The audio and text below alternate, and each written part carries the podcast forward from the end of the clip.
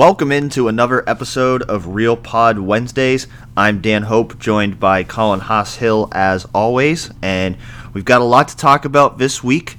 Not great games on the schedule for Ohio State. Rutgers coming up this week. Everybody's expecting a blowout, but a lot of stuff happening in the Ohio State athletic sphere. College football playoff rankings just got updated again on Tuesday night. Chase Young situation, of course, has been dominating the headlines for the past week. And as we wait to find out what will happen with him and how much longer he'll be suspended and unable to play for the Buckeyes, basketball season started last week. So, plenty to talk about. Lots of your questions to answer here as well. And right now, Colin, I'm just trying to stay warm. It's pretty cold here in Columbus. Yeah, it is. I'm. I also. I, I should mention. Um, I'm a, I, I think we're both like slightly concerned because we're recording this right now. It's 10 10 a.m. on Wednesday, and we're Yes. both I think a little horrified of the fact that there's like a there's like an hour window between when we're gonna end and when it'll be posted online probably, um, and we have no idea when the Chase Young news is gonna drop. Yes, so yeah, that's the uh, disclaimer in advance here that we are recording on Wednesday morning.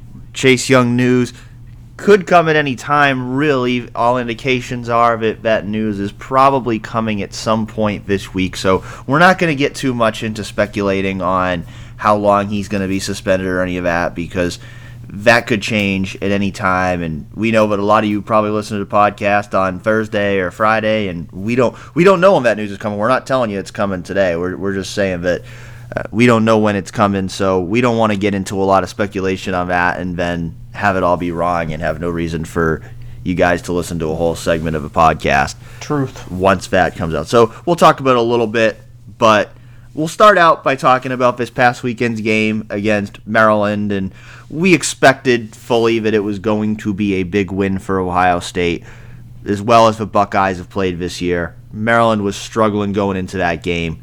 We expected a big win for the Buckeyes, but still an impressive performance. As dominant as Ohio State was, they dominated right from the jump, 73 to 13 win. A, a completely different game than what we saw against Maryland last year. You you say that right. I mean, there was there was there was no play at the end of the game where I was wondering whether Ohio State would actually get upset by Maryland. It was more um, can Chris Chugunov complete a 46 yard touchdown pass to Garrett Wilson? Those are my questions late in the game. Yes, it was a, much different game. Ohio State scored on each of its first six possessions. Defense was dominant, shut the Terrapins out for a whole half. Last year, the Buckeyes allowed 51 points on 535 yards against Maryland. This year, they held Maryland to only 139 yards. Both of Maryland's touchdowns came in the second half after Ohio State had already taken its starters out of the game. And they did all this without Chase Young. So I think that made a clear statement about just how much better the Buckeyes are on defense this year. Yeah, I mean, if you just want to look at one player, it's Anthony McFarland Jr., who had six carries for I believe seven yards. Seven yards. And last last year, after three carries, he had 151 yards, and he ended the game averaging 14 and a half yards per carry with 298 rushing yards. yeah, that is a the, little. That is the ultimate tale of two games. Abs- absolutely. Just a, a totally different defense this year. Still ranked as the number one defense in the country in just about every major category now. The Buckeyes have allowed less points than any other team. They've allowed less yards per game. They've allowed, yes, yards per play. And it's just a total defensive effort. And we saw that this week where they were without their best defensive player. And at least against Maryland, it really didn't matter because they have so much talent around them. No, I mean that that's sort of the whole the whole theme of the of the of the Chase Young suspension. I mean it was it was bad. Uh, Ohio State never wants to have it happen. Yet at the same time, there there's part of you where it's like, well, Chase Young would have played uh, two quarters. It's what he would have played uh, last week, and that's what he's presumably would have played um, this weekend if if the suspension uh, holds up and he and he doesn't play against Rutgers. Because ultimately, like these these games, if they had me at defensive end, they would have won. They would, I think they would have covered the spread.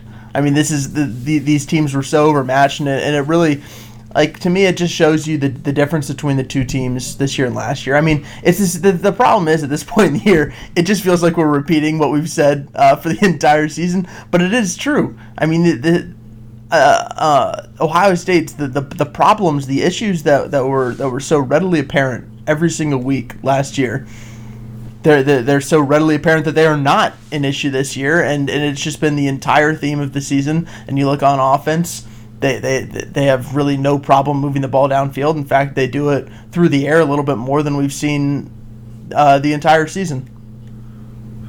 On the defensive side of the ball, a few guys who I thought played particularly well in this past week's game. DaVon Hamilton, we've talked about him all year. He had two sacks. He's now the only player who Ohio State has graded out as a champion for every game. That probably wouldn't be the case if Chase Young had played against Maryland, but because he wasn't, De- DaVon Hamilton got his chance to shine, and, and he really took advantage of it. Played only 12 plays, but had two sacks in those 12 plays. So he's been really impressive all year. I think that was an opportunity for him to just show how important he is to the Buckeyes defensive line. And then I thought of a linebacker level, Tuf Borland and Malik Harrison both had great games. They both had five tackles with one sack. Malik Harrison also had two pass breakups. Malik such a great athlete at that linebacker position. I think he really showed that with breaking up some of those passes, showing his ability to make those plays in space. And Tuf Borland, a guy who takes a lot of heat from Ohio State fans, but I thought that was one of the better games of his career. I thought he really did a good job. Baron Browning, he he was limited on Saturday. He only played one play, so Tuf really got that entire first half at middle linebacker, and I thought he had a really good performance. Yeah, you're not kidding. Both on the fact that it was one of his, his better games, if not his best game of the year. And he is if if we're if we're living in a season where there are so few critiques of Ohio State, I think maybe maybe the largest has been why is he playing ahead of Baron Browning. Um, and I think it, I think it's a I think it's I think it was a fair critique earlier in the season. The problem is right now is uh, you don't really know what the status of Baron Browning is at the moment, just based on the fact that it seems like he's been dealing with a little bit of an injury, the fact that he played only one snap against Maryland. Um, but I do want to mention um, once uh, two other players on the defensive line. I mean, Tyreke Smith had two sacks. Zach Harrison had a sack, and just the way that I look at this this defensive front, it, it is really interesting because. Ohio State hasn't dealt with um, really any major significant injuries that have kept people that, that have really ended seasons. Yet at the same time, there have been these nagging defensive end injuries that, that, that seem like they, they could be cause for concern. And then you all, you add on to the, the Chase Young suspension. All of a sudden, Ohio State's without Jonathan Cooper and Chase Young. And if you look at the roster, they don't have a single upperclassman defensive end.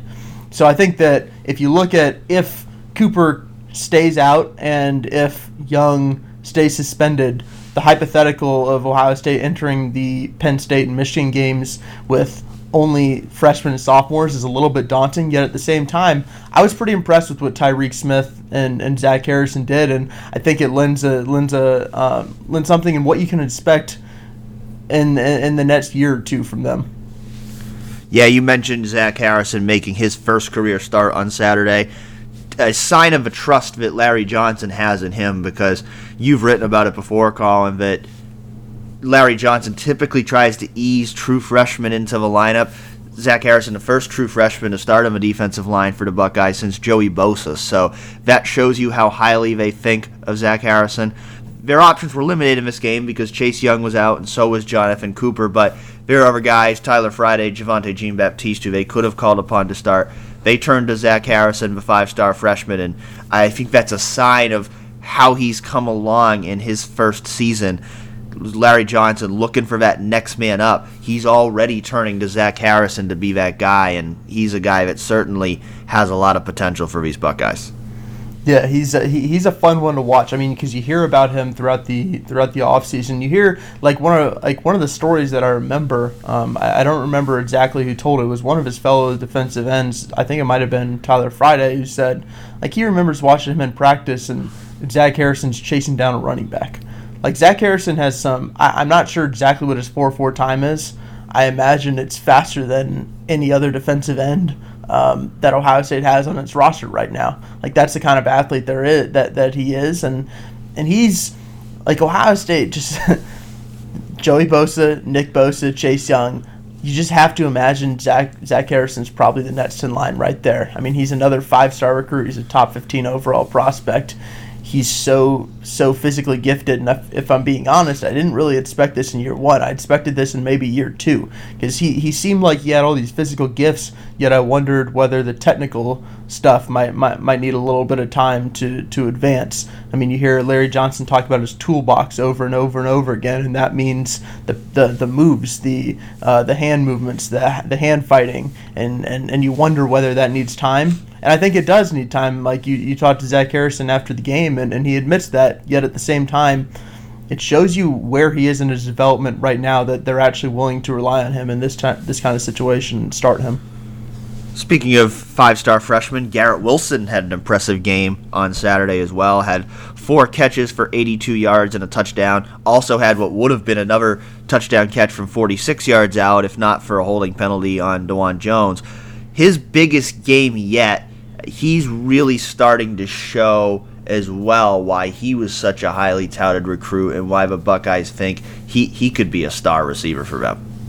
Yeah, there's there's no doubt about that. He's I mean, he is special. He's special in the way that, that you watch him catch the ball and, and he makes it look easy and you also say wow at the same time. Um, he somehow he, he gets open all the time.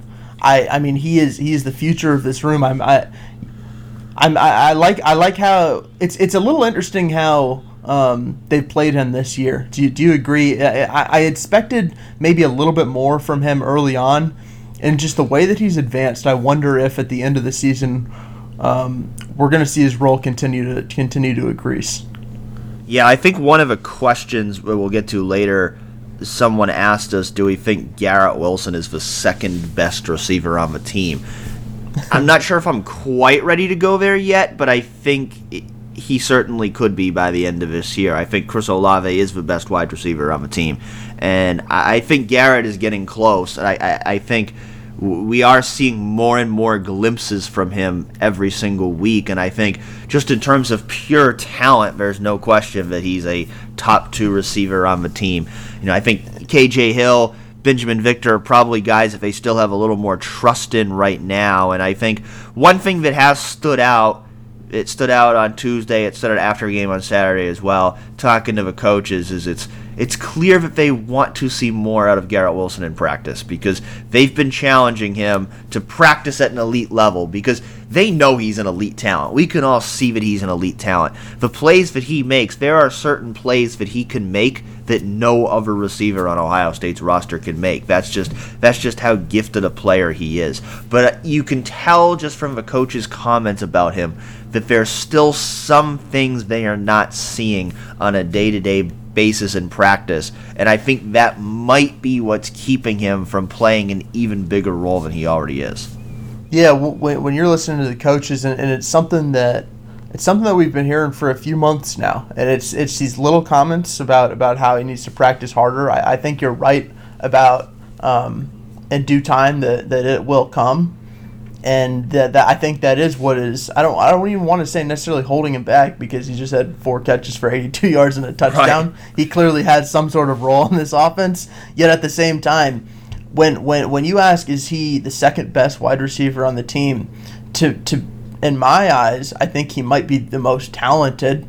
Yet, I don't necessarily know how to how to define best in that situ- situation because I think you're right. You're right, and I think the coaches are probably saying that they're not seeing what they necessarily need to see from him to to put him in that in that go to wide receiver realm. I, I did think it was interesting on Saturday that I mean the starters only played so much, uh, and Chris Olave had ten targets in the first half.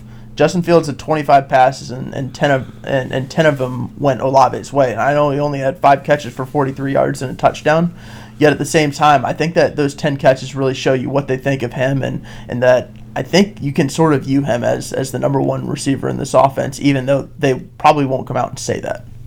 Yeah, I think Chris Olave is pretty clearly the number one receiver for Ohio State at this point. He yeah. has played more of the last couple weeks than he would have because Austin Mack's been sidelined. But even still, I think even when Mack comes back, I think Chris Olave is got to be the guy at that position, and I think he's going to play more than Mack because I think that he has he has proven that he belongs out there on the field. He has, I think, developed that level of comfort with Justin Fields to where he is becoming that guy that Fields is looking to more than anyone else. So the good thing is, much like they much like they had last year, they have a lot of options at the receiver position. The rotation's not quite as deep as it was last year, but they have Chris Olave, they have KJ Hill, they have Binjimen Victor. And, and I think for Garrett Wilson to establish himself as one of the best receivers on the team, we need to see him make a big play in a game situation where it really matters. Because so far, most of his big plays have come in the second half of blowout wins. And that that's not his fault. That's just kind of a way a lot of these games have gone. But I think we need to see him make a big play against Penn State, a big play against Michigan, before I'm ready to say he's the second best receiver on the team. Like you said, he might be the most talented on the receiver on the team. I think he's well on his way to being a star for the Buckeyes, but we still need to see it in more than just third quarter action with the second team offense. Yeah, and I think I think most people would be surprised at how much he's actually playing because he, he has played a good bit. Um, it's just that early early in games, the, the targets really haven't come his way and and and in a manner that I might have expected. You want to talk playoff? Well, I, I want to talk about before we move on to that. I want to talk about the quarterback who was throwing passes to Garrett oh. Wilson on Saturday. Which which one? Well, if you just let me would if you would just let me talk, I could get to it. Uh, Chris Chris Chugunov, I thought was legitimately impressive uh, on Saturday against Maryland. Completed eight of eleven passing attempts for 100 free yards and a touchdown. I mean, his first touchdown pass to Garrett Wilson was a really impressive throw. It was a it was a perfect pass to the to the left rear corner of the end zone. That's not a throw that every quarterback can make. So for him to be able to come in and make that throw we mentioned the 46 yard touchdown later. That was also an impressive throw. Got hit really hard as he threw the ball and delivered a perfect deep ball to Garrett Wilson. It didn't count because of a penalty, but to see Chris Chugunov making those plays, to to be completely honest, I didn't know if Chugunov could make those kind of plays going into this year. And I think that's a testament to the development that he's made under Ryan Day, under Mike Yurcich, that he's looking like a competent backup quarterback, which we honestly weren't sure that he would be. There's still a huge drop off from Justin Fields to Chris Chugunov, but I was impressed by what I saw from him on Saturday, and I think he's gained confidence from his coaches and teammates to at least to the point where he has solidified himself as the number two quarterback on the team.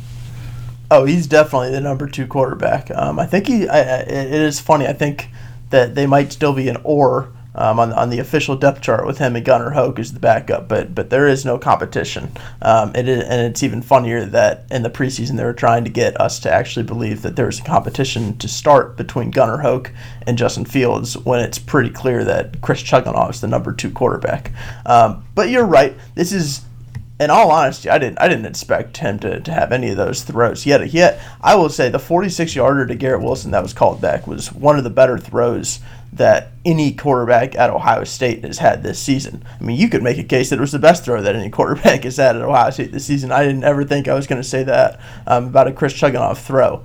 Um, at the same time, like as as complimentary as we want to be to him because he deserved it.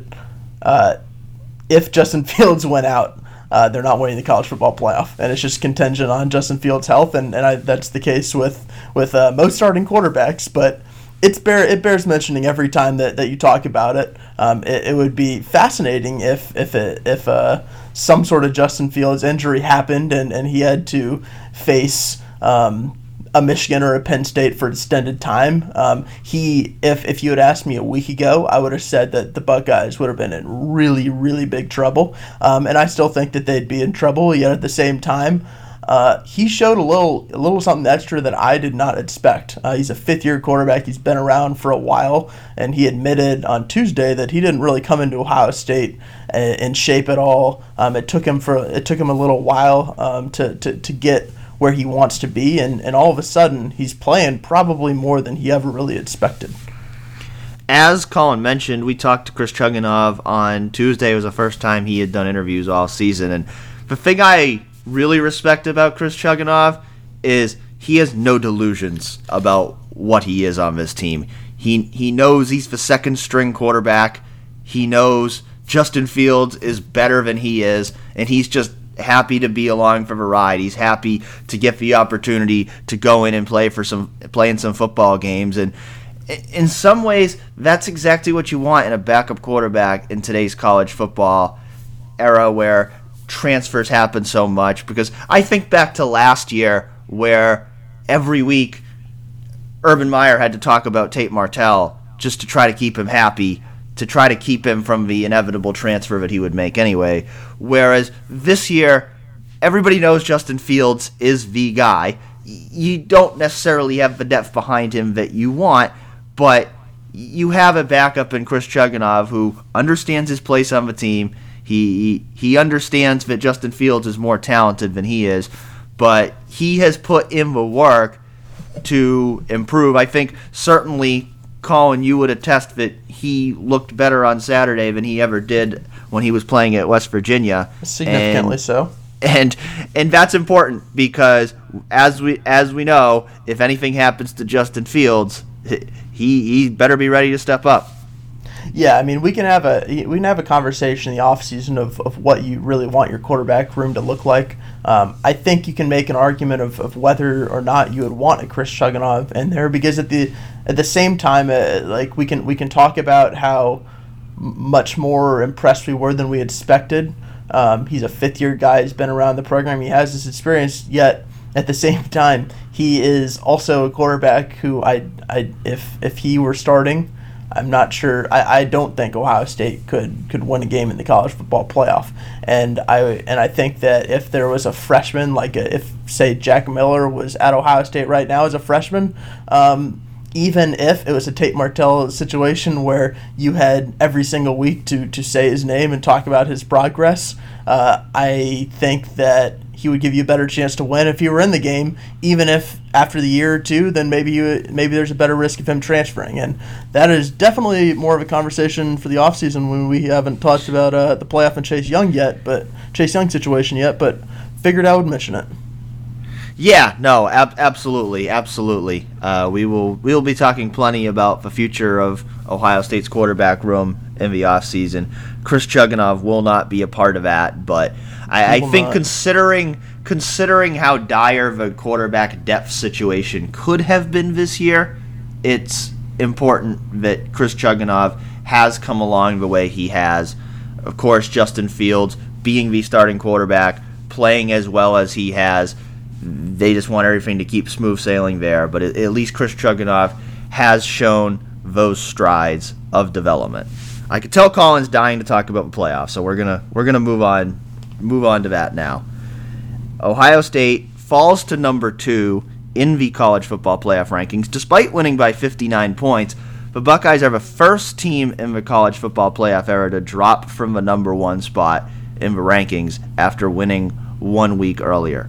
Not really a surprise here. We talked about it last week that we thought whoever won the LSU Alabama game was going to move up to number one. I think that was kind of a way it was going to happen all along. Ohio State wasn't going to get a ton of credit for its win over Maryland, e- even as dominant as it was, because Maryland is not a strong opponent. LSU, you look at their resume now; they now they have wins over Alabama, Florida, Auburn. You can argue whether Texas really should be considered a big win at this point, but they are ranked in the top 20. So LSU has the bigger wins on its resume. That's why LSU is ranked number one. Ohio State has, in my opinion, clearly been the most dominant team in the country. But I, I, think LSU just gets more credit than the Buckeyes right now because of the big games that they've won. Yep, I don't think I, I don't think people should have a real problem um, with LSU going uh, sending ahead of Ohio State. I think I expected it. You expected it. It's listen if, if you beat what was the number three. They were Bama was three, right? Yes, Bama was number three. Yeah, if, if you beat what was the number three team in the country and you have the resume that LSU does, I understand the dominance of Ohio State, yet at the same time, LSU's case to move to number one is is perfectly fine in, in my opinion. And also, the way that I look at it is Ohio State getting back to number one is in its hands. If it beats if it beats uh, Penn State and Michigan and then wins the Big Ten title, I just I, I see the path back to number one. I feel pretty pretty confident that, that they would get it. And you it wouldn't ultimately it wouldn't necessarily matter um, a, a gigantic bit depending on what the three and four teams are. And it is unfortunate. I, I wish that we lived in a world where the number one team could actually pick which of the teams that it faces because ultimately it's going to be in the college football playoff committee's hands to decide. And hey, maybe maybe in Ohio State's eyes they'd rather face what would be the three team than the four team. But but if they keep if they keep on winning, I, I see the path back to number one just based on what they have left. Yeah, I think it's certainly certainly possible if they get back to number one because of the games if they have left. I, I don't necessarily think it's a lock I, because I think it would probably help Ohio State if Georgia would lose to Auburn this week because if Georgia stays in the top four and then LSU plays Georgia in the SEC championship game, that's another chance right at the end of the year for LSU to propel back up into that number one spot, even if Ohio State moves mm-hmm. ahead of them at some point. So I, I think it's going to be a debate all the way to the end. I think if both teams keep winning, there, there's going to be a debate all the way to the end, especially if Ohio State keeps winning in the dominant fashion that it has. Right now, uh, they have a clear top two. Clemson is the clear number three. Because of that, I would much rather be the number one seed than the number two seed right now because the number the number four seed is very much up for grabs at this point, and in my eyes, LSU, Ohio State, and Clemson are clearly the three best teams in college football right now. I still, I, I, we were asked to predict who we thought the top four would be last week. I said last week I thought LSU would beat Alabama, and I still thought Alabama would get in as that four seed. My guess on that hasn't changed. I still think if Alabama wins out and is one loss, they're probably going to get in the four-team field. So to say that you'd have a significant advantage playing Alabama in, in the in the playoff sounds kind of ridiculous with what Alabama's done over the past half decade, but I'm not quite as sold on Alabama right now as I am on the top three teams. I, I think they have a great offense, but I think Alabama's defense is a far cry from what it usually is, and and I think Clemson. Truthfully, I, I think for Ohio State, I think the team that right now I would give the best odds of beating Ohio State would be Clemson because I think Ohio State and Clemson are the two most complete teams in terms of they're both excellent on offense and excellent on defense. I think LSU is excellent on offense, but I think their defense is a step back from where those two teams are. So to me, I think I think if I'm Ohio State, I think the team that would scare me the most is Clemson. Now, a lot of Ohio State fans want that game against Clemson anyway because they want that chance for revenge from what happened in the previous two games against Clemson. But I think just in terms of matchup, just in terms of what you're most likely to win, I I think Clemson is the team that, in my eyes, would provide the toughest matchup to Ohio State. Yep, I agree with that. Um, one more thing I wanted to mention is if like, listen, we, we live in a world right now with Ohio State where Ohio State doesn't win by fewer than three touchdowns. like, say, like that's that is the world that Ohio State has lived in through its first nine games. And to to break a little news, uh, they're going to win by more than three touchdowns again on Saturday. so that will be ten weeks in a row that they have won by at least twenty four points.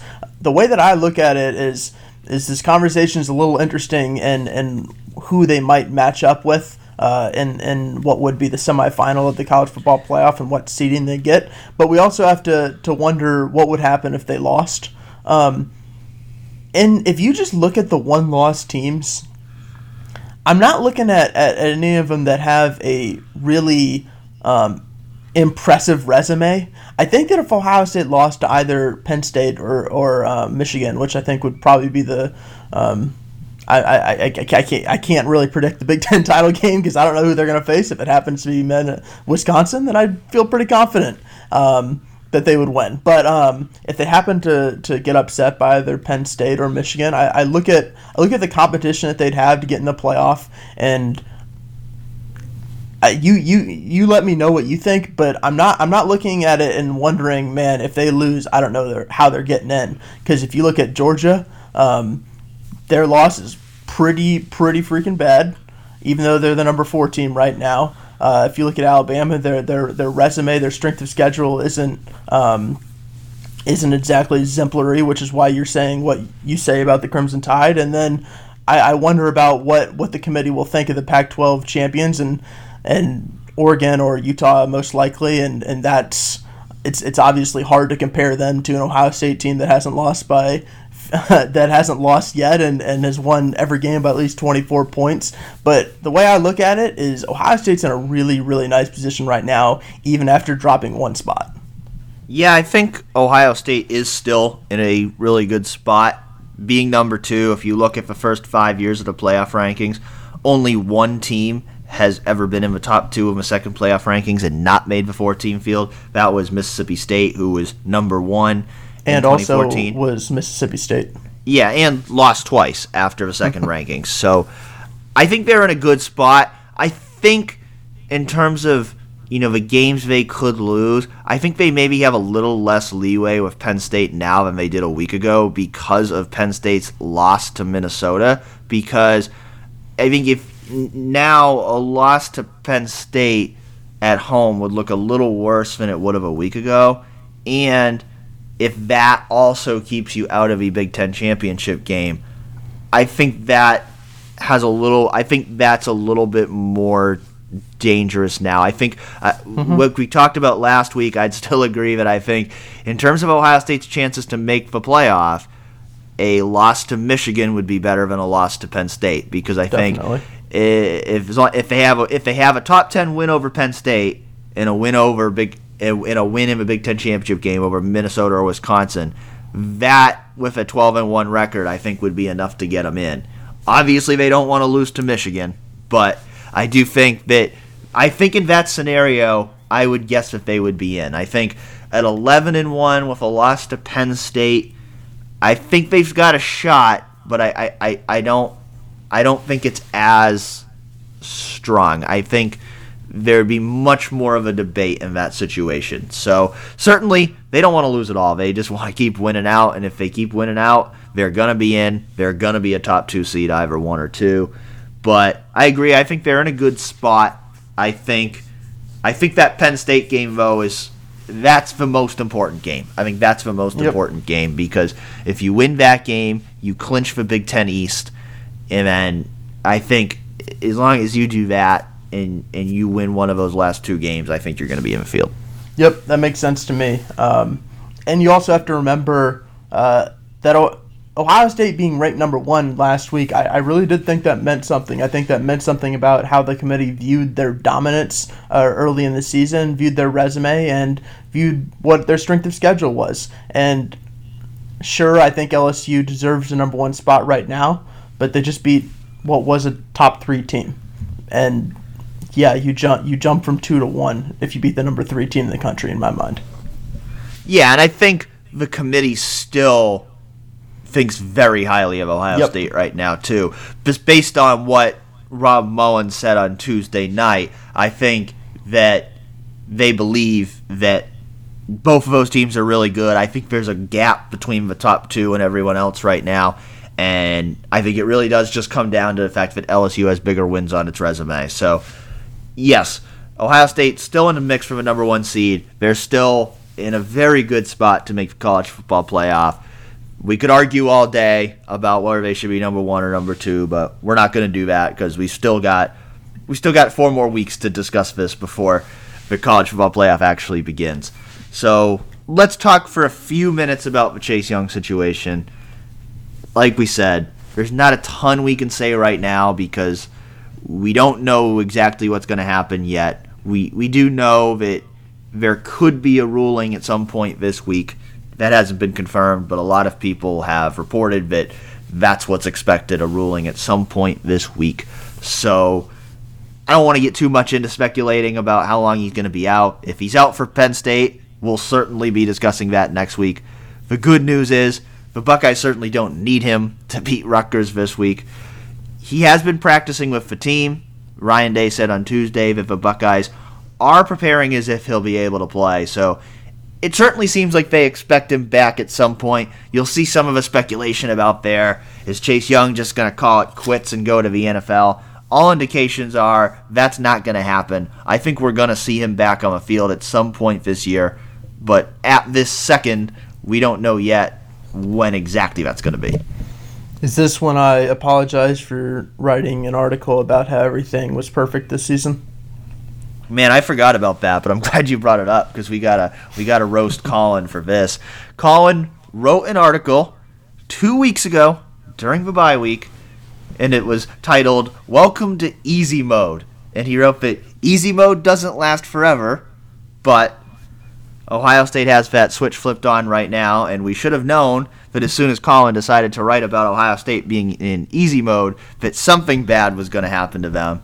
Listen, I nailed that. I nailed that qualifier because let me you tell did, you, it did not last forever. No, you did. You did nail that qualifier. You did nail that qualifier, and it, I think that makes it worth mentioning that this is the first time, really, all year that Ryan Day had to face any real adversity because everything had just been smooth sailing at this point for him as a first year head coach. And this is a situation that he's had to handle. We'll see how long he has to continue handling it.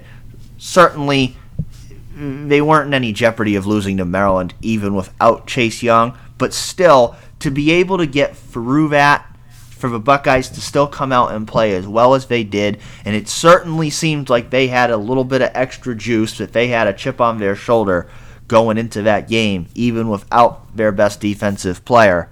That says something about just the ability that Day and this coaching staff has shown to just keep the Buckeyes focused and to just keep them rolling no matter what happens. Yeah, it's, I mean, this is a team where they just lost the best college football player in the country and then they were still 43 and a half point favorites to Maryland and then dropped 73 on them. Yeah.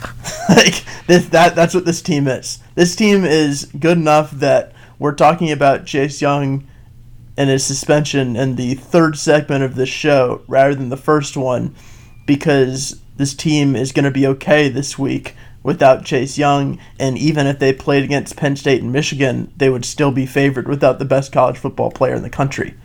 Welcome, welcome to the 2019 Ohio State team. It's really good.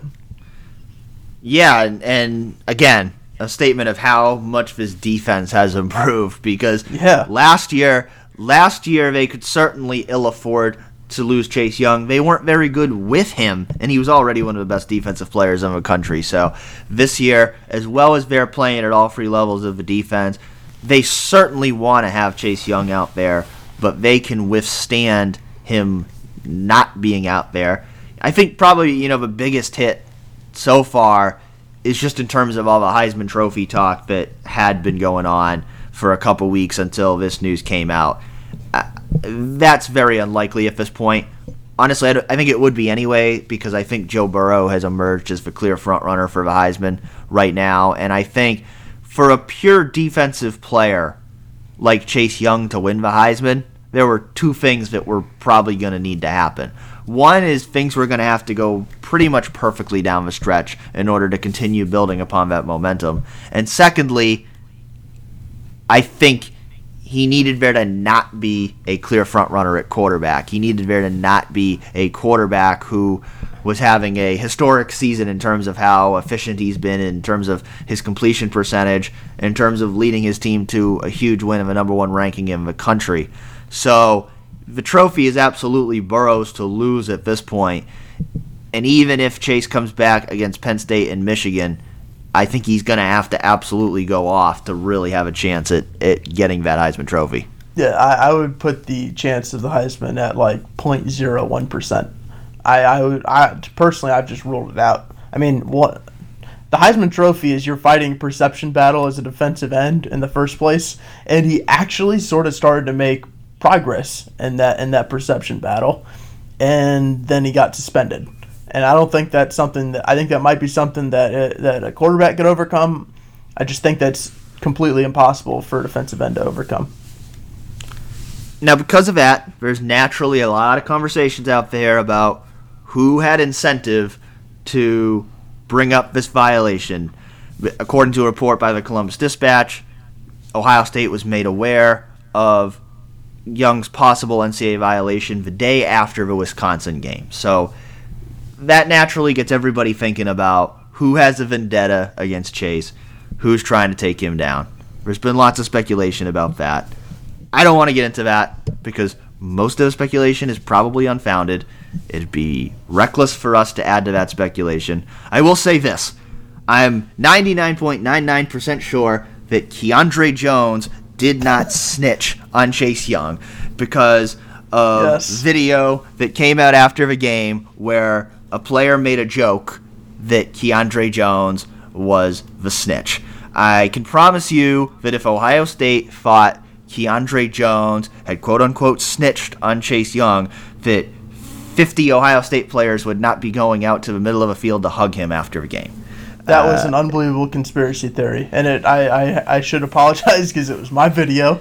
it was my video that you know what I was taking the video because there were like 50 Ohio State players surrounding Keandre Jones, taking photos with him, calling him their brother. Uh, I I thought honestly, I thought it was really cool. It was something that you don't really see all the time, um, and it tells you how much they love Keandre Jones.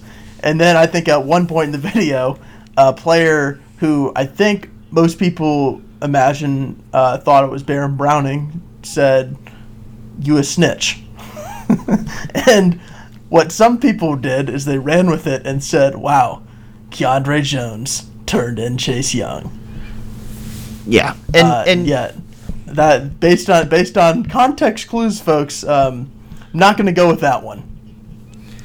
Yeah, and there's been a lot of this. I know there's speculation this week that it might have been Elijah Brooks, who is running backs coach at Maryland and was previously Chase Young's head coach at DeMatha Catholic High School. All, all kinds of speculation about, you know, would, would someone on Maryland's staff have known something and done this? I would say this. If, if Maryland had reason to try to take Chase Young down because they thought it might swing the game in their favor, that would have been pretty foolish. So I can't say with certainty that it didn't happen, but I also think that eh, the the rationale they would have had for doing that would have been pretty flawed because it, it, as we saw, his absence did not make a difference in the game.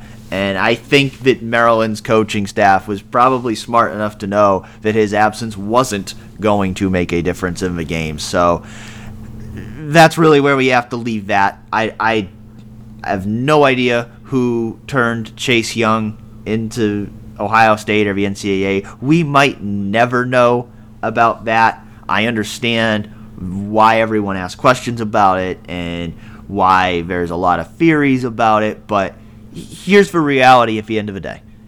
If Chase Young committed an NCAA violation and he got caught doing it, he has to face the consequences. We don't have to agree with the rules. That's another conversation for the offseason that we don't have time to get into today. But the reality is, those are the rules. He has to follow them. What he said is that he took a loan from a family friend that he had known since the summer before his freshman year at Ohio State. Based on NCAA rules, that would seemingly be an NCAA violation because his relationship with that person, we don't know exactly who it was, but his relationship with that person was established after he had been recruited to commit to Ohio State. So we don't know exactly, you know, who that was that provided the, the loan to him. It has been reported that the loan was so that he could fly his girlfriend out to the Rose Bowl and that he repaid that loan. So certainly we're not talking about high crime here, but if it is by the letter of the NCAA law a violation, then he has to face the consequences for that. He has to face the punishment for that. And I know there's some people out there who thought Ohio State should have just played Chase Young anyway. Part of that because of what Memphis is currently doing with James Wiseman. The news came out on the same day that he had been ruled ineligible by the NCAA, and Memphis decided, no, we're just going to play him anyway and, and see what happens. But here's the here's the problem with that If the Buckeyes knowingly played an ineligible player, this whole season could be vacated. They could face program wide sanctions. Ohio State has been down that road before. I don't think they want to go down that road again. So people need to look at the long view there. I know there's people who think that Ohio State plays too nice with the NCAA, but that's what they want. They, they don't want to be seen as a program that is breaking the rules, is not in complying with NCAA rules. They want to have a good reputation with the NCAA. I think most reasonable people would agree that that's a good thing to to try to be in the NCAA's good graces. And the other reality here is is that a lot of these violations get self-reported by the NCAA, and a lot of times people don't know about them. Colin, I know that you've looked at, I know that you've requested the public records for self-reported violations over the years, and a lot of times somebody will be ruled ineligible for 24 hours and then they're eligible again because the situation gets rectified. In this case, I think we're talking about something a little bit bigger here where it wasn't something they could just immediately rectify. It's something where they had to go to the NCAA and the NCAA had to make a ruling on his eligibility and at this moment we're still waiting for that ruling, but the reality is Ohio State did what it was supposed to do in this situation. Seemingly, Chase Young has been forthright about the mistake he's made, and he's trying to get it right. And I think that's to their credit. I think ultimately that's what they should be doing. And now they just have to hope that they're going to get Chase Young back for these big games at the end of the year. Yeah, if if uh, by complying by with the NCAA rules, if you just sit him out against Maryland and Rutgers, maybe only won by 120 collective points rather than 125.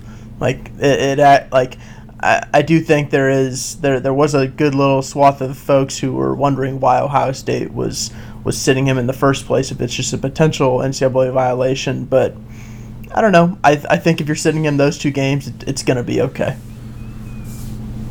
Yeah, and I don't think they'd be sitting him if they didn't think that there was probable cause that it was an NCAA yep. violation. You know, I don't think they're being overprotective here in terms of he, he, you know, I think they expect some kind of punishment from the NCAA. I think their hope is that the NCAA will come back to them and say, him sitting out this one game is punishment enough. He's eligible to play right away. We'll, and and we'll when you're dealing with the NCAA, you just there's there's part of you too that just I think you just never know.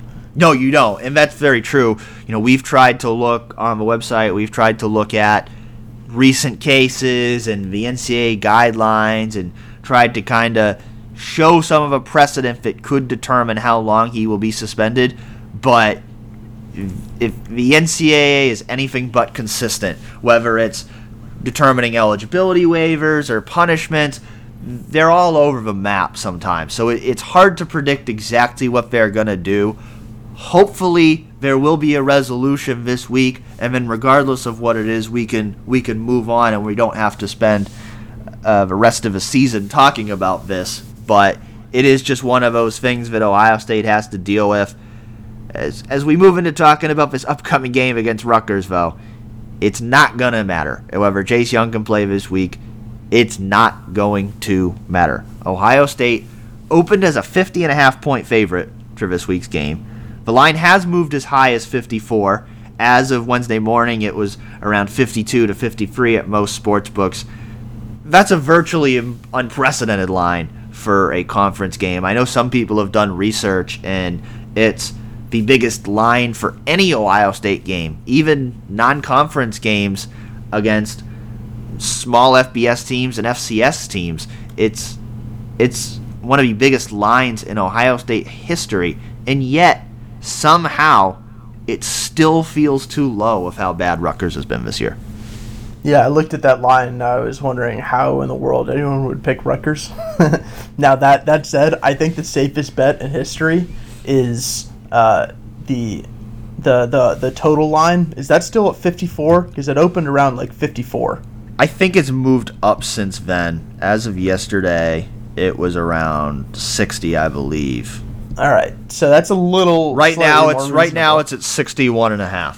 Well, see, this is way more reasonable because if you jumped on that 55, I think it was over under uh, for the for the total points in Saturday's game, I'm not seeing a scenario in which the under would hit. And to be honest, if I'm looking at 61, I'm still taking the over there because the in my imagination, uh, well, Maryland just Maryland clocked Rutgers earlier this year, beat them 38 to 10, and Ohio State just dropped 73 on Maryland, and I don't imagine that uh, Rutgers has since figured out some sort of game plan to just uh, throttle the Buckeyes. That that uh that would that would surprise me just just a tad. Um, I am imagining some sort of seventy-eight to nothing beatdown, and I Yeah, don't I know saw- why this this is this is this is such a terrible football game.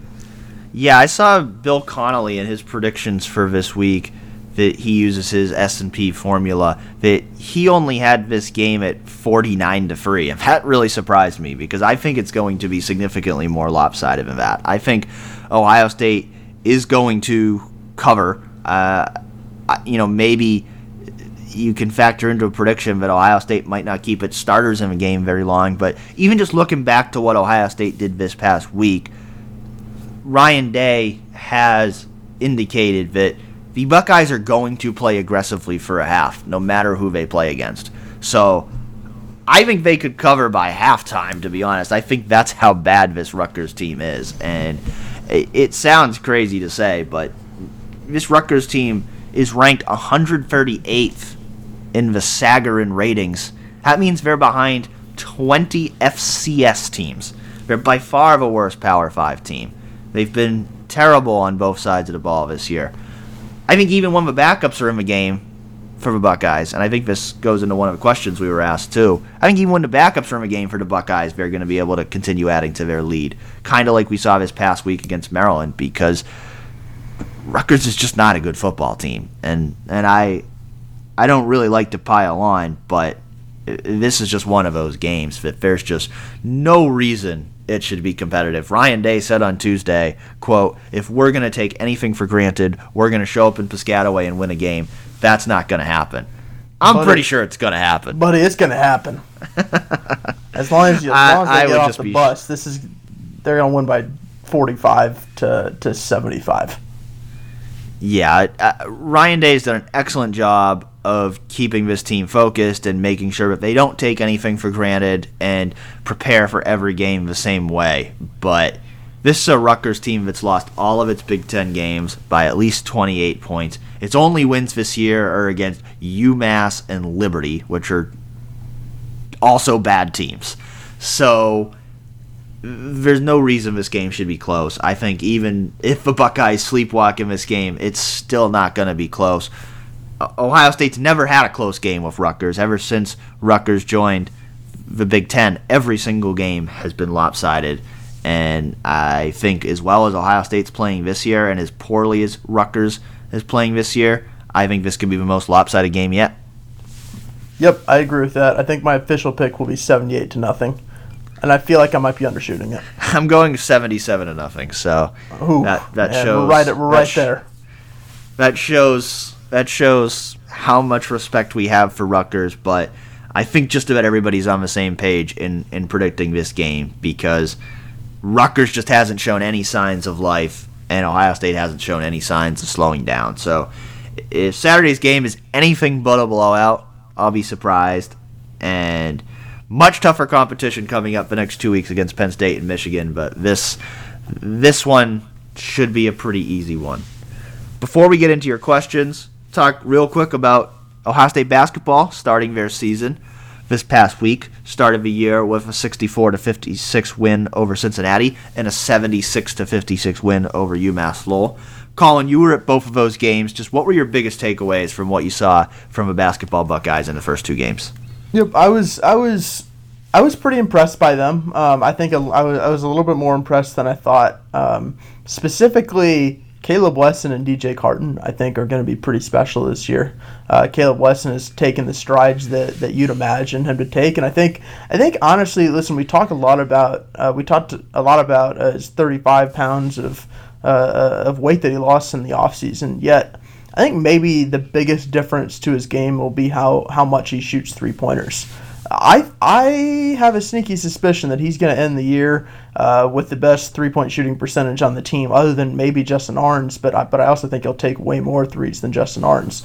Um, I'm I, I I don't have the stats pulled up right in front of me, but I believe Caleb shot either. I, I think he shot fewer than one three per game last year. If not, it was it was right around that. Um, and this year, I imagine it'll be somewhere between two and four threes a game. Like I think that he's gonna he's gonna thrive on, on the outside, and, and we saw that a little bit, uh, especially in the second half of, of the Cincinnati game where they were where they were running the offense through him um, at, at the top of the key, and the, he he has this little nice chemistry on offense with DJ Carton that I think I think they can build on, um, and this is a team that unlike last year.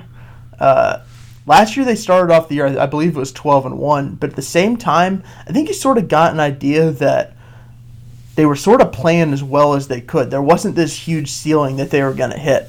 This year, I think that it is pretty early in a developmental path that they can be something pretty pretty nice down the stretch because you have um, Caleb Wesson, who I think is really good right now. I think DJ is just scratching the surface, and I think that's the case with um, EJ too, EJ Liddell. I think those two are those two are gonna um, have real nice in season development um, I think as they get more comfortable and more acquainted with the with the college basketball speed, I think Alonzo Gaffney is going to na- maybe need a little bit more time. But at the same time, he just had 10 and 8 the other day against UMass Lowell, so you see the natural talent that he has. And then I think they have a good bit of role players who I think are just really solid. I mean, if you look at Andre Wesson, who's out right now, but he really defines that to me.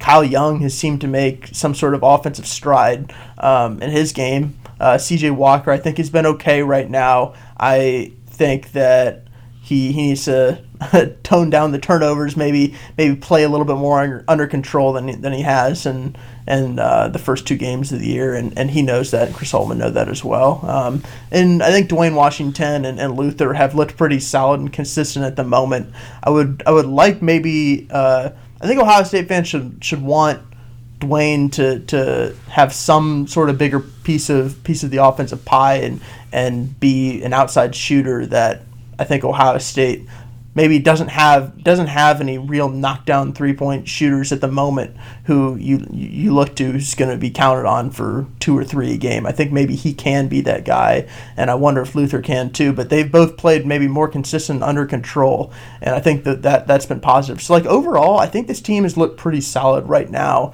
It's really early and. Uh, they're by the time you listen to this, it might be after the Villanova game, in which case they'll have already been tested pretty good, and I'm I'm really interested to see that game yeah, big game coming up against Villanova on Wednesday night, 7 p.m. on FS1. Villanova ranked 10th in the country. Ohio State actually favored by three points at home, a little bit surprised by that. I think the one thing that stood out to me from the first two games that was problematic for the Buckeyes was slow starts offensively and struggles at the free throw line. What do you make of that, Colin? Are those things to be concerned about, or just some early season jitters? Um, I, I don't know that after two games I can make the call on the free throws. I think that's something that uh, you're just going to need a bigger sample size of. Yet at the same time, they were they were they were pretty abysmal at that. Um, the slow starts. Um, it's again, I, I just want to see a bigger sample size on that. I, I wouldn't call that a that a significant issue quite yet. I do think that um, I mean, in, in, the last game against UMass Lowell, it wouldn't have been really much of a slow start if they had actually been able to make free throws. Uh, right. that, that, that slow start wouldn't have looked as bad as it did. I think it ended up being three and a half minutes without a point, but it wouldn't have been three and a half if they could make a free throw. Um, so it does come back to the free throws. Those aren't the two. The, I, I, would I would I wouldn't have too many worries about that um, at the moment uh, with this team. All right, let's get into your reader questions. The first question this week came to us on Twitter from Bryant Schaefer, and he asked us Could the second team beat Rutgers if Ohio State played them from the start? And he gave us some ground rules. Chris Chugunov would start at quarterback. Tyreke Smith, Robert Landers, Haskell Garrett, and Zach Harrison would start on the defensive line. He considers the starting receivers to be Binjimen Victor, KJ Hill, and Austin Mack. So that means you'd have Chris Olave and Garrett Wilson as wide receivers. Starting offensive line of Nicholas Petit Frere, Matthew Jones, Harry Miller, Gavin Cupp, and Joshua Alabi. And Baron Browning at middle linebacker, Josh Proctor at safety would count as second teamers as well. So, short answer would be yes. Do they, do they? My only question is, do they cover? this team. Yeah, it, it's a yes, and I and I don't even think it would be close. Now, yes.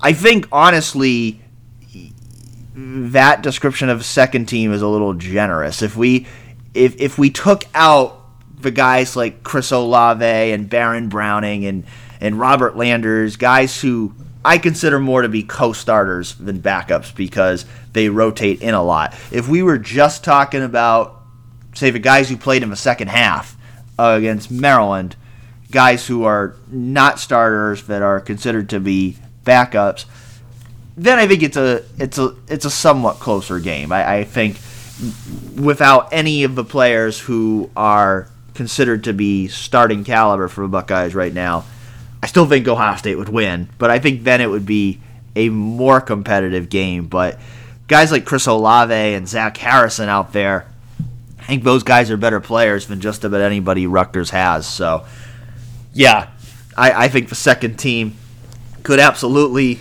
beat Rutgers, and I think we're probably going to see that in the second half of Saturday's game. Yeah, like you said, it's pretty generous to give to give them all those co-starters, and if even if you took them off though, now you're the real question is would Ohio State's freshman and sophomore four and five star prospects beat Rutgers' entire team? And I would say yes. I would say oh, yeah. yes with these. I mean, that's I, just a that's just a way more talented team. And that says more about Rutgers than it does about yes, Ohio State because we talked about this last week in terms of where the second team Ohio State would factor into the Big Ten, and I think we both agreed that they'd beat a few teams. Probably, you know, they they'd be middle of the pack at best, I think, in the Big Ten. But Rutgers is firmly at the bottom of the pack in the Big Ten right now. We saw that Ohio State's second team was better than Maryland's first team last week, and I think they would definitely be better than Rutgers' first team. South Carolina Buckeye asked, at what point in the first quarter did you have 90% of your game report written referring to talking last about, week's game? I, I was wondering if he was going to ask about Rutgers because I mean you could yeah. do 90% of that one right now. Yeah, no, yeah, no. He I think he was referring to last week. Uh, truthfully, I don't do that. I I I work on my game story over the course of a game, regardless of how the game is going. I know a lot of people joke about that. If I had my story done at halftime, that's not the way that I do it. Uh, everybody can do it the way they want to do it.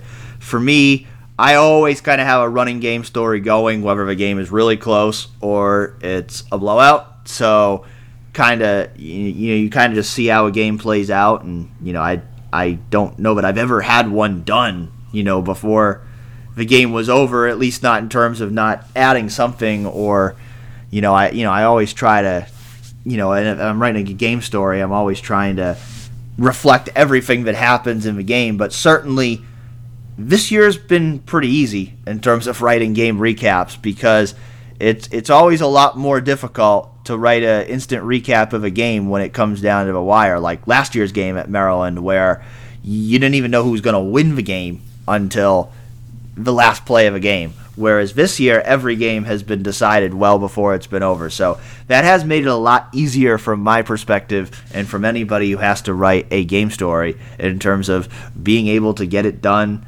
Uh, not done, but at least being able to kind of know where the game is going earlier on. Uh, that does make the job easier. Probably makes it less interesting for you fans at home, but for somebody who's covering the game, it, it definitely does make it harder. Truth. Um, next question, Silver Sniper. Uh, Dan, great call on the LSU over Bama prediction. Uh, and, and, the implication being Colin, bad call on the Bama over LSU prediction. um, with it uh, being a close game, Bama being the fourth team looks very possible. Well, turns out they're fifth. Uh, the question is, with this being Rutgers week, could you each provide fact-based evidence to why GIF is pronounced GIF and not incorrectly? Although that was me yeah. reading it because yeah. his actual question was hard G or soft G. Yeah, I don't have fact based evidence. I just like saying GIF, if I'm being completely honest. Uh, I can't say that I've given that a whole lot of thought. My uh, fact based evidence is I just read I just read the question said great and game and GIF is just GIF. Like it's it's the same thing. Or this isn't this isn't peanut butter here. Yeah, yeah. I like GIF. He likes GIF. It's it's that's another off season topic of conversation. Uh, it's Rutgers week, but we also had a lot of other stuff to talk about today. So uh, maybe we'll get back to that one in the off season. Um, I think I think the commenters tend to side with Colin on this one, but it should be GIF. But I'm going to stick with GIF for now. Silver Sniper also asked us a more serious question. He asked, "Call your shot." Does Master T cross the 1,000 yard rushing mark? Does KJ Hill break the OSU receptions record? The Master Teague one is really interesting because it sounds crazy to think that a running back who's basically a second teamer, who, who basically has just been playing for the most part after games are already decided, could hit a thousand yards. But it's a possibility. He's he's at 699 rushing yards for the season right now. The Buckeyes could have as many as six games left. I would say no because I think games down the stretch are going to be more competitive, and I don't think he's going to play as much in those games. He'll he'll get he'll get some yards this week if he can if he can really rack up a lot of yards against Rutgers this week. He'll have a chance. I don't know how much he's going to play the rest of the way based on those games potentially being more competitive, but right now he's on pace. It, it's certainly possible that it could happen, and it would be one of the more unusual thousand yard rushing seasons you're ever going to see because it's not like the past two years where J.K. Dobbins and Mike Weber were truly spitting time. J.K. Dobbins has been playing most of a meaningful game reps. It's just that Teague has had so much opportunity to come in and play as the second running back, and he's done so well with those reps that he's actually got a shot. I he, so right now he's at 699 yards. Um, he just had 111 yards against Maryland. I think he can have another like 111, somewhere between 100 and 150 yards against Rutgers. His problem, like legitimately, is that uh, at some point Marcus Crowley's going to come in and he can't continue his uh, whatever it'll be eight yards per carry anymore, um, and that'll limit him. But I imagine he'll probably exit. Um, He'll probably edge the Rutgers game with around 800 yards. That would put him with around a 100 yard game against Rutgers. I think that's I think that's entirely reasonable for him. He's actually had four games where he's had at least 90 yards rushing, which is pretty amazing for someone who, in some games, is is barely played in the first half. Um, so I'm gonna just make the call. I, I think he I think he does.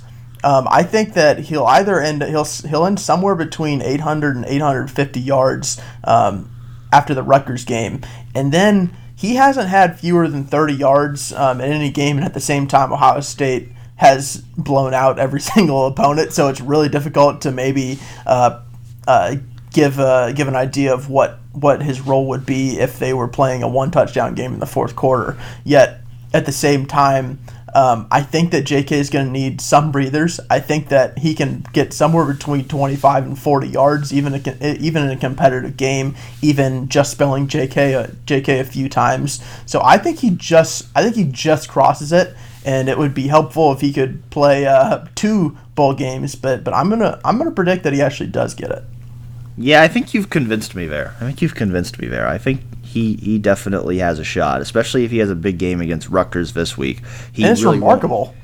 like, it is. He's he's amazing. six. He's sixth in the Big Ten right now in rushing yards. J.K. Dobbins being second. So uh, quite a season that he has had. I mean, if you think back to last year, Mike Weber had 954 as the second running back, and he was a co-starter at the position really where Teague is a backup. So Teague could outperform Mike Weber last year, all the while still really being a number two back. So he he's looked great. He, he's he's performed really well with the reps he's gotten, and he's got a chance to have a big year, even though he is effectively a backup.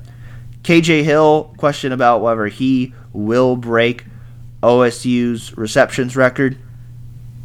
I, I think he probably will. He's at 34 right now. I think I, I don't remember the number off the top of my head. it's if it's 47. 40, 47 that he needs.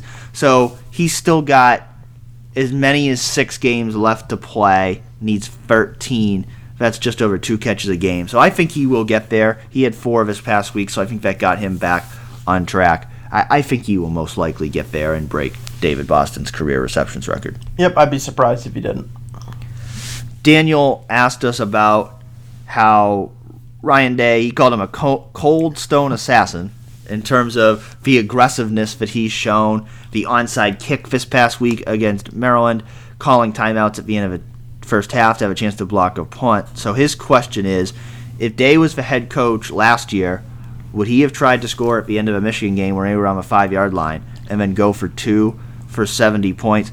Well, first of all, to be honest with you, I cannot say that I remember that sequence at the end of a Michigan game, to be completely honest, because that was almost a year ago, and Ohio State already had the game in the bag at that point. But I would say that based on his comments after the game on Saturday, I would say no, because what he indicated was that he wants the Buckeyes to be aggressive before halftime. We're, we're going to play aggressive before halftime. So he even if it's a lopsided game, they're going to take chances in the first half. They, they're they're going to try to build as big of a lead as possible going into the second half, knowing that there's half the game left. But when he was asked about whether he was trying to run up the score or whether that was anything personal against Maryland, he firmly denied that. Said that's not something that he would try to do in any circumstance. So I don't think at the end of a game where the team is winning by 23 that he'd be he'd be trying to pour it on in the final seconds just just for the sake of doing it. Uh, I think it's only if it's you know early enough in the game where he feels like there's some reason that they should be doing that. So that would be that would be my take. I'm not sure what Colin's is. No, I, I agree with that. I think that he would be super aggressive at the end of the first half, and, and I do think it's a little different at the end of at the end of the game. That said, uh, we've never seen him in a Michigan game scenario, so it's it's actually a little. It's he he hasn't talked about it much in the past couple months. I am a little interested to see once Michigan week gets here, or even maybe a week before, uh, what what he what sort of his mindset is and what what he's um, what he's saying publicly. Bartholomew asks, "Who is Rutgers named after, and what is his story?" According to a Google search I just did 10 seconds ago, it's named after Henry Rutgers, who was a United States Re- Revolutionary War hero and philanthropist from New York City. That's about all I've got about on that one. Yeah, that's story about all I've story got. time story time until i was 18 years old i thought that rutgers was pronounced rugters r-u-g-t rather than r-u-t-g i don't know why but i remember vividly where i was when someone told me i was pronouncing it wrong i was mind blown It is Rutgers, named after Henry Rutgers, and it is the official state university of New Jersey. and it is Hovenot. not, it is not a great name Hovenot asks who to look for as in coming off the bench on Saturday. Well, one thing to remember about this game that makes it a little different than the Maryland game is that Ohio State can only travel 74 people to Rutgers. So that limits who all they're able to play. Because if this was a home game against Rutgers, there's a chance they'd play 100 guys. I think they'd play everybody on their bench, including all the walk ons. But because this is a road game and they're limited to a 74 man travel roster, that's going to limit who they're able to play. So they're not going to get all the way to the bottom of the depth chart in this game. But I would say that I think probably every player on that travel roster who is healthy will play unless it's somebody that they're bringing only for an emergency purpose that they want to redshirt. Even still, I, I think those guys could still play because there's guys like Cade Stover and Steele Chambers right now. They're at three games. You look at this game against Rutgers, this really should be the last game of the year where things get so out of hand that they're playing everybody. So this could be an opportunity where maybe they say, okay, we'll play those guys for their fourth game, get them, get them in there, give them that opportunity to play, and then we'll see what happens from there. They could also decide we want to hold off just in case we need them in a game where we actually need them. But I, I think just about everybody on the travel roster will play unless they're nursing an injury. You would think that there could be a few guys who make the trip this week that maybe have minor injuries and maybe they hold them out. And then as long as things go the way they're supposed to go they don't play because it is Rutgers and they have bigger games coming up. But otherwise I think you'll see just about everybody who makes the trip play and certainly some extended duty for the backups in the second half and among those I'm looking for, um, it's just, the thing is, is in maybe a Rutgers game last year, you look at it and you think, hmm, I uh, I wonder I wonder if we're going to see this guy who we haven't seen much of. But it, considering every game has been a blowout, we've seen just about everybody. So I'll be honest, I'm just really looking at Master Teague and seeing how many yards he can rack up. A couple of these questions that we already talked about, so just going to kind of go through those. Carolina Buck asked, "Is Garrett Wilson the second best receiver on the team?" We talked about that before. He certainly could be, maybe not quite yet. We still need to see what he does in bigger games. Chipperson one asked, "Do we think Maryland really leaked the chase info? If not, any idea why the announcers brought it up during the game? Do you think they had heard things, or were they just trying to find things to talk about during a blowout?" Like I said before, don't know if if Maryland was involved in Chase Young situation. Don't really want to speculate on that. I do think that what Gus Johnson and Joel Klatt said about that was a little bit reckless if they didn't have solid information to suggest that that was happening. And I, I would imagine, based on the way Ryan Day responded when he asked asked about that after a game, that he probably wasn't too happy that they insinuated that there was something personal about calling the timeouts at the end of the first half and that there was a reason for that that's not really something that if you're a commentator or you're a media member that you should be insinuating unless you've got solid information on it. So uh, I will say I know I know we're both Gus Johnson fans here, especially Colin. I will say listening back to that game, that is probably the most bored I have ever heard Gus Johnson calling a game. Yeah, it was the most bored Colin Hass-Hill has ever been in a press box. Yeah, that's, that's it not wasn't. True. It, that's not true. 2016 Maryland. I still vividly remember that. Oh man. What a game! It, it, it, was it was not a great game. Uh, I think I saw someone say this. I would agree. I think Gus and Joel are probably glad they're not calling the Rutgers game this week. I think they're they're looking forward to a break from an Ohio State blowout, and then they will hope for a more competitive game when they return to Ohio Stadium for the Penn State game in two weeks from now. OSU Bias asked, given how well the season has gone, would our, our system glitch game, he called it, where Ohio State loses, surprise you more than any other Buckeye team ever? He brought up 1998 and 1969. I can tell you that both Colin and I are too young to have any memories of a 1969 team or, or really even the 1998 team. So that's hard for me to say. I, I yeah, it's hard was, for me was, to say. I was three I years can old, really negative 36 years old yeah, I can really only speak on the last uh, the last decade of Ohio State football, and I would say that I think it would definitely surprise me more in terms of if we're talking about games like Iowa and Purdue from the last couple years. That ship has kind of sailed at this point because it's not going to happen against Rutgers, and then after that, Ohio State is going to play ranked games for the rest of the year. So that ship has kind of sailed, and any any loss now wouldn't necessarily be a quote unquote system glitch game. It would be just losing to a good team. Losing to a good team, yeah. So uh, that ship has kind of sailed. I think they proved that there was no system glitch game by the way they played over the last two months. But but yeah, it would it would surprise me if it happened.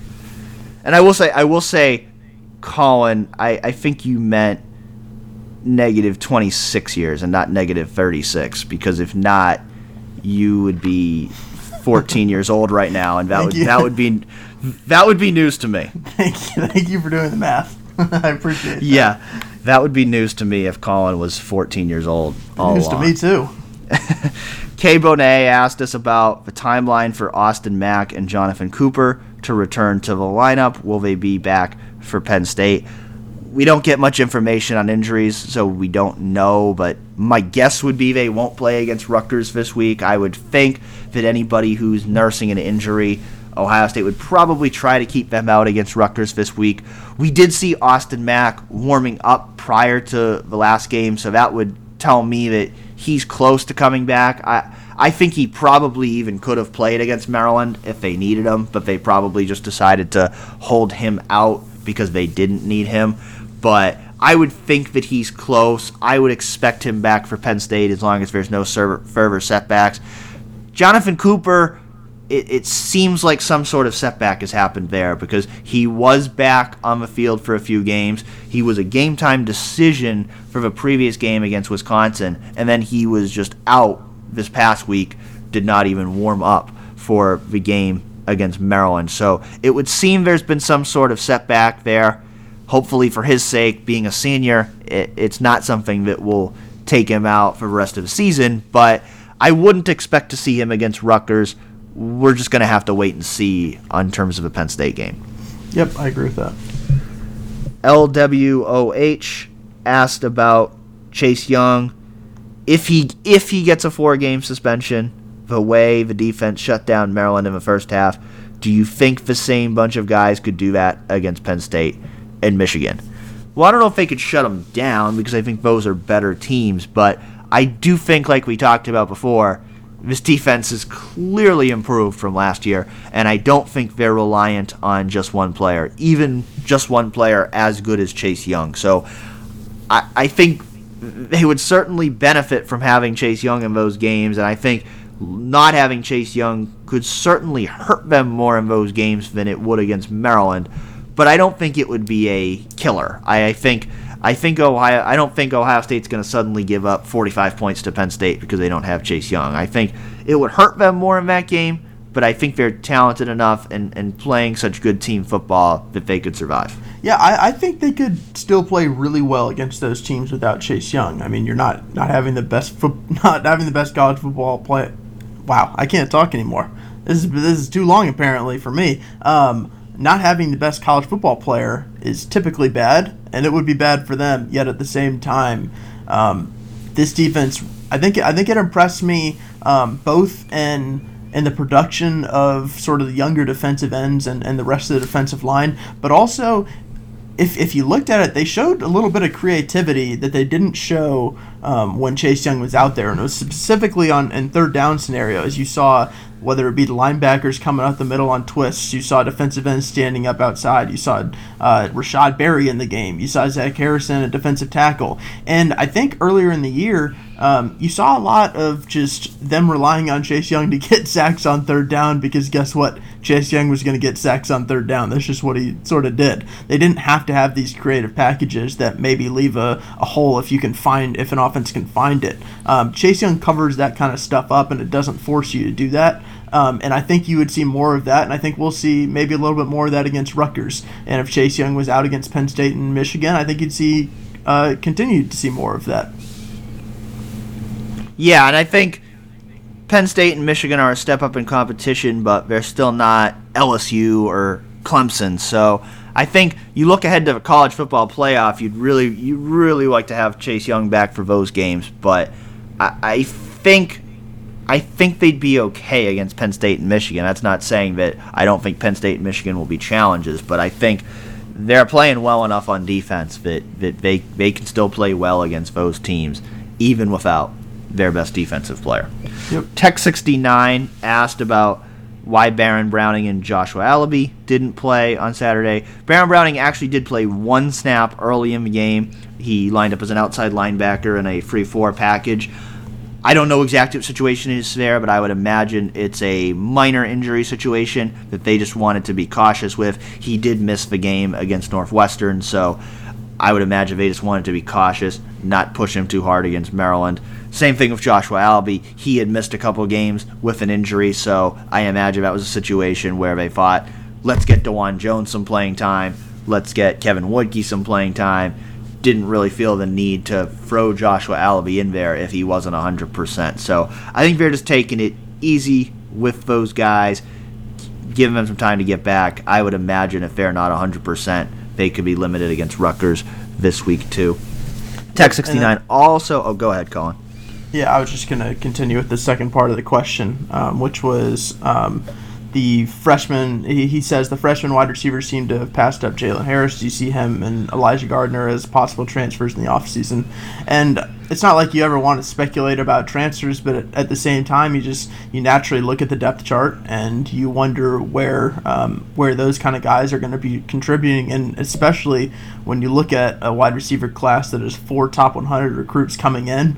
Um, I think I think it's fair to wonder what exactly they, they see as, as Jaylen Harris and Ellijah Gardner's future because they have um, two more years of eligibility and they, they still haven't they haven't uh, managed to find consistent playing time at, at receiver.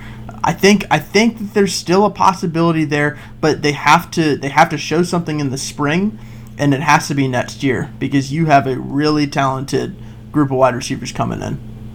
Yeah, I, I really don't like speculating on transfers, but certainly those guys are running out of time. The fact that you know they didn't even play in the last game. I'm not sure if those were injury situations. I know Gardner has missed some time. He's been unavailable for part of a year. Yep. Harris was not listed on the injury report. I'm not sure what the situation was there, but certainly those are guys moving into the back end of their career. They've certainly been passed up by Chris Olave and Garrett Wilson, and it would appear Jameson Williams at this point as well. And with those talented receivers coming in, like Colin said, they might have a chance next year because Austin Mack's going to be gone, Binjimen Victor's going to be gone, KJ Hill's going to be gone. There's there's going to be some spots up for grabs in that receiving corps, but if they don't seize the opportunity next offseason, then it is going to be very difficult for them to ever really get on the field at Ohio State. Yep. And final question Zimio7 asked us about how Ohio State abused Maryland's quarters coverage. Uh, Kyle Jones did a good film study for 11 Warriors this week about kind of a vertical passing game that Ohio State had used and how successful that was against Maryland. And then his question is Is one week long enough for Rutgers to put something else in play? It ain't going to matter. It ain't going to matter. Rutgers can do whatever it wants on defense. It ain't going to matter. Rutgers, Rutgers doesn't have the talent to match up with Ohio State's offense. So I don't think a year would be long enough right now for Rutgers to draw up something that would stop Ohio State's offense. They uh, couldn't. They couldn't do anything. I mean, they what they should yeah. do is just run a bunch of trick plays. Like that's the only that's the only chance they have to put any points on the board, especially early. Yeah, I mean, I'm sure their defense will try to adjust to what they've seen from Ohio State's offense, but I just I, I just don't think I just don't think it matters. Rutgers hasn't shown the ability to adjust to anybody this year, so if Rutgers comes up with some game plan that stymies Ohio State, that would shock me. I think the bigger question is whether Penn State will be able to see what Ohio State is doing well and whether they'll be able to adjust because they actually have the talent to match up with the Buckeyes. Uh, I think this week this week, I think. Oh, I think. Ohio, first of all, I think Ohio. I would think Ohio State's game plan will be very vanilla because they they they don't need to do a lot to beat Rutgers this week. They're gonna need a lot more against Penn State and Michigan. And yeah, if I was Rutgers, I would be going for some trick plays. Rutgers is coming off a bye week. They should be trying to unleash some things that they have up their sleeves, but I'd be shocked if it's nearly enough. Yeah, it will not be enough. I just want to see some flea flickers. I want to see some reverse passes. Give it to me, Rutgers. That's what we want. Well, we've kept you guys long enough. Thank you all for listening in to another episode of Real Pod Wednesdays. Lots to talk about this week. Certainly, there's going to be a lot to talk about next week with Penn State coming up next on the schedule. But for this week, Ohio State basketball plays Wednesday night, 7 p.m. against Villanova on FS1 and the football team will be playing at Rutgers, 3:30 p.m. on BTN. We will be in Piscataway for that game, so be sure to stay tuned with 11 Warriors for full coverage of all things Ohio State football and basketball. And we will talk to you guys next week. Thanks again for listening in.